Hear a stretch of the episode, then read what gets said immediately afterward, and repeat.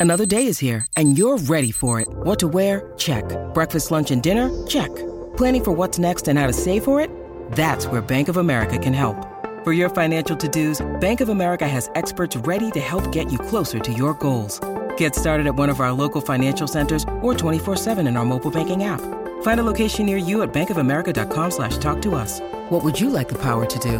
Mobile banking requires downloading the app and is only available for select devices. Message and data rates may apply. Bank of America and a member FDIC. When you need mealtime inspiration, it's worth shopping Kroger, where you'll find over 30,000 mouthwatering choices that excite your inner foodie. And no matter what tasty choice you make, you'll enjoy our everyday low prices, plus extra ways to save, like digital coupons worth over $600 each week. You can also save up to $1 off per gallon at the pump with fuel points. More savings and more inspiring flavors make shopping Kroger worth it every time. Kroger, fresh for everyone. Fuel restrictions apply.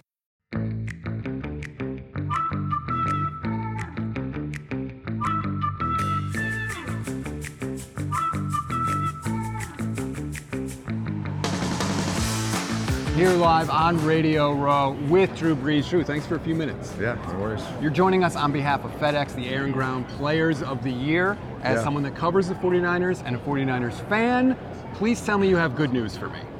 I do have good news for you, actually. Um, but this is uh, this is an awesome campaign that, that FedEx has been doing for a long time now. I actually had the great pleasure of, of winning the FedEx Air Yes. Award four times, um, which is the most, along with Peyton Manning, um, in my career. And I'm very pleased to announce that the uh, FedEx Air and Ground players this year are both San Francisco 49ers. Yeah, let's go. Brock Purdy uh, through the air and Christian McCaffrey on the ground.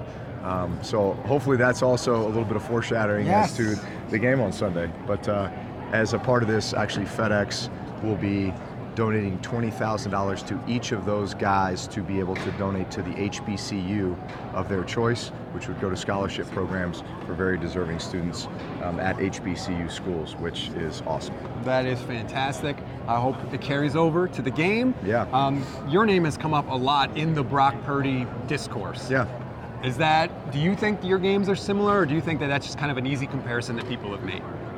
No, I, I, I think there's I think there's a lot of similarities. Um, first off, you know, here's a guy who not highly recruited, obviously. Um, most most six foot quarterbacks aren't. You know, people people like to, to stick with the measurables, and, and obviously there's a lot more to playing the position than that.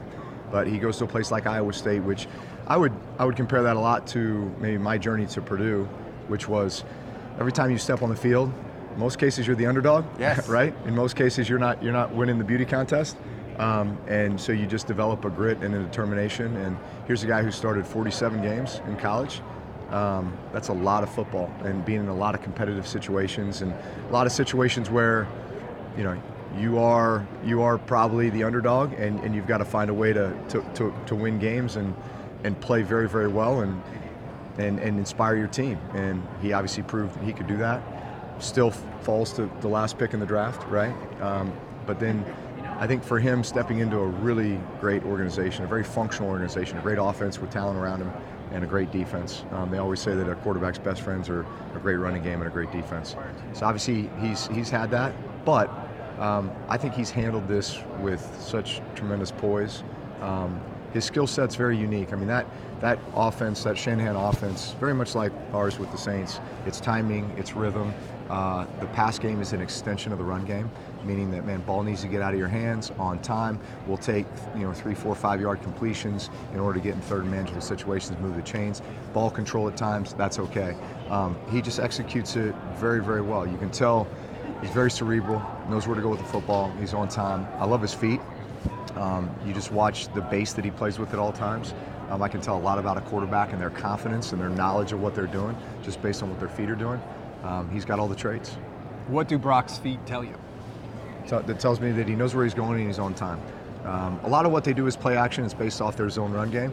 Um, so hey, it's back to the defense, you know, with a hard ball fake. But then, man, your eyes are up and your eyes are on a spot because you're trying to field defenders that might have been influenced by the run, and you're thrown to that spot. And if that's not there, then where are your outlets? And QB's best friends are knowing where your outlets are, right? Because that's how you avoid negative plays, avoid sacks. Um, and, and find completions. And when those outlets are Christian McCaffrey on the edge or, you know, Deebo. Yeah, exactly. Then uh, those, you want the ball in the hands of your playmakers.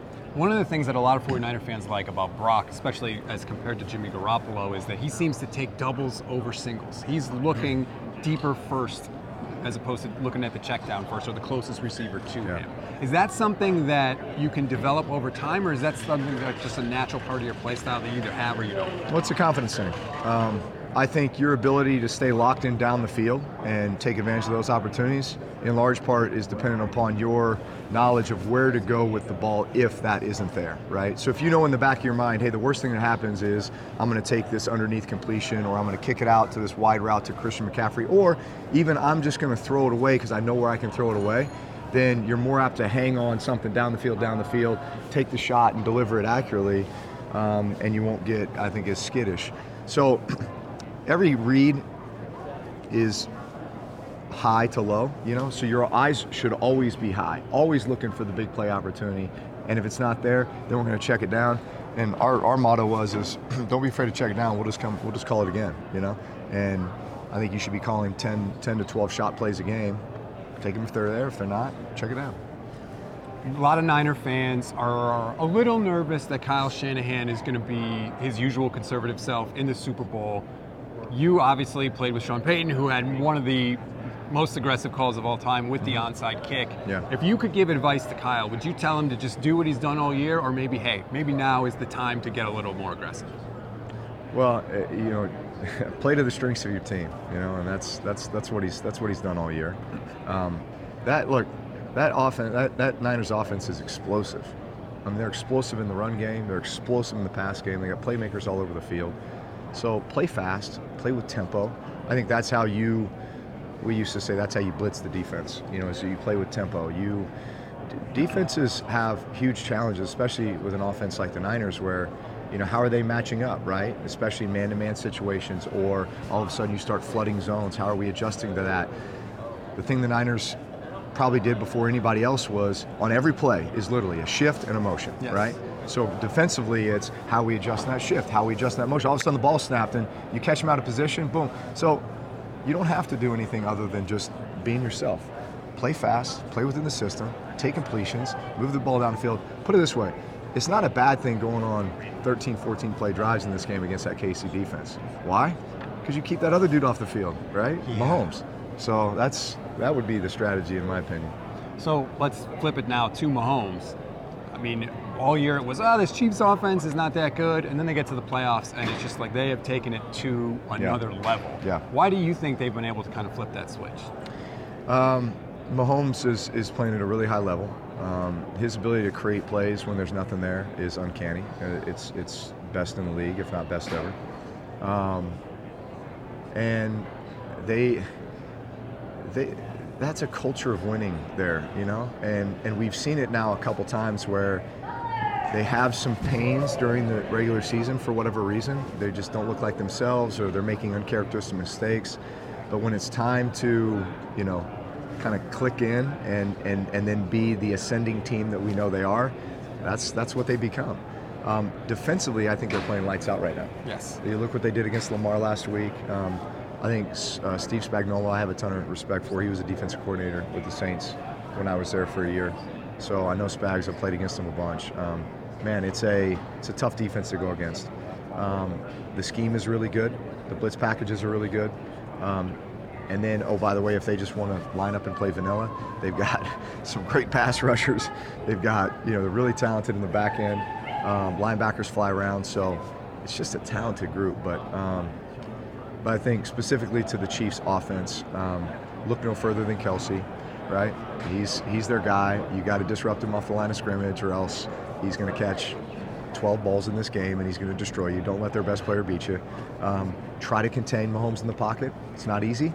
Good Um, luck. And then you just got to hold up on the back end, right? Um, but I think that's where, if you'd say, man, like where are the matchup benefits for the for the uh, Niners?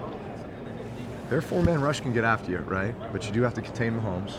Man, just take care of Kelce because he'll beat you. And and see if you, your your DBs can match up with the other guys and just hang on. I was really surprised uh, after the AFC Championship game. Travis Kelce said our plan was to try and get up a couple of scores on the Ravens because we think we could sort of take them out of their running game. Yeah. Do you is that pressure real? Do you feel that when you're the team that's trailing, like, oh man, we really got to get going here because we're down early? Because it, it worked against Baltimore. Well, there's there's teams that you know can score very quickly or or more built to to, to go two minute mode, up tempo mode. You know, Baltimore's not built that way. You know, ba- Baltimore's built to just wear you down Yeah. over the course of a game, and um, so when you do get down by you know a few scores, if you're if you're an offense that's predicated on just pounding them in the run game, it's easy to become a little more well. We got to air it out now, right? And it's it's it's a bad place to be because then pass rushers pin their ears back, and it's really hard on the other line. Um, I don't think you know wh- wh- when when when I was with the Saints, we we kind of knew that we could score. That was a dumb question to ask a guy that throws for We- 5,000 yards we, every we, year. we knew we knew we could score, um, and we knew if somebody wanted to get into a shootout with us that, that we could hang. Um, but ideally, you'd like to go on these these long drives, wear them down. I mean, look, your defense appreciates it. You played obviously with Sean Payton. I've heard stories of some of the things that Sean Payton has done to motivate a team, like when he brought in the player share of the Pro Bowl and he brought it in on a big pallet into the locker room. Do you have a Sean Payton like crazy motivational story for us? I mean, he would he, he'd do all kinds of stuff. Um, like if we if we were on a win streak, um, and and he felt like the the tendency, the, the human nature would be to get complacent or to you know feel like you've arrived. You know, everybody patting you in the back, telling you how good you are. He would uh, he'd put mouse traps everybody everywhere in the facility, like literally hanging from the ceiling. You know.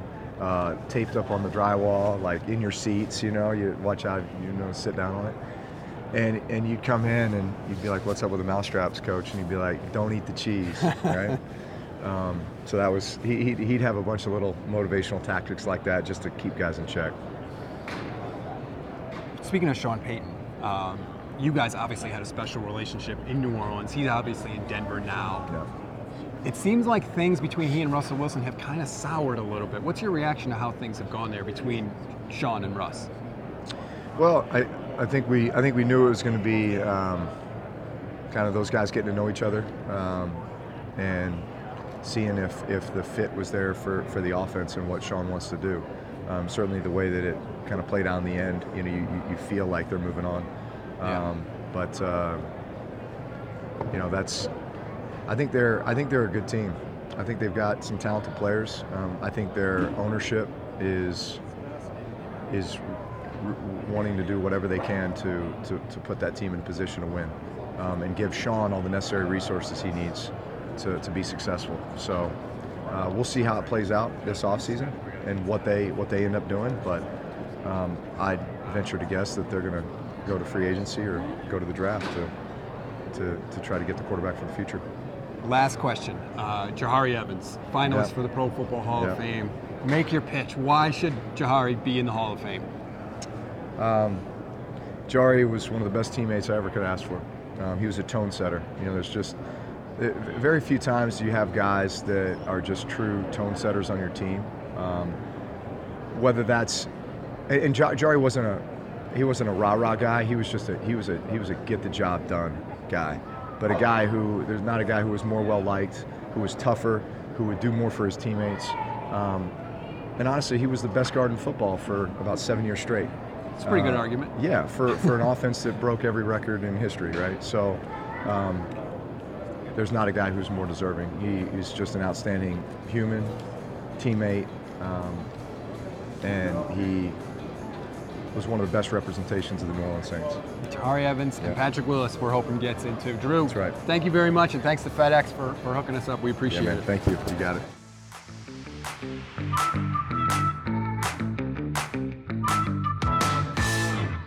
This has been a Gold Standard Podcast Network production, part of the Fans First Sports Network.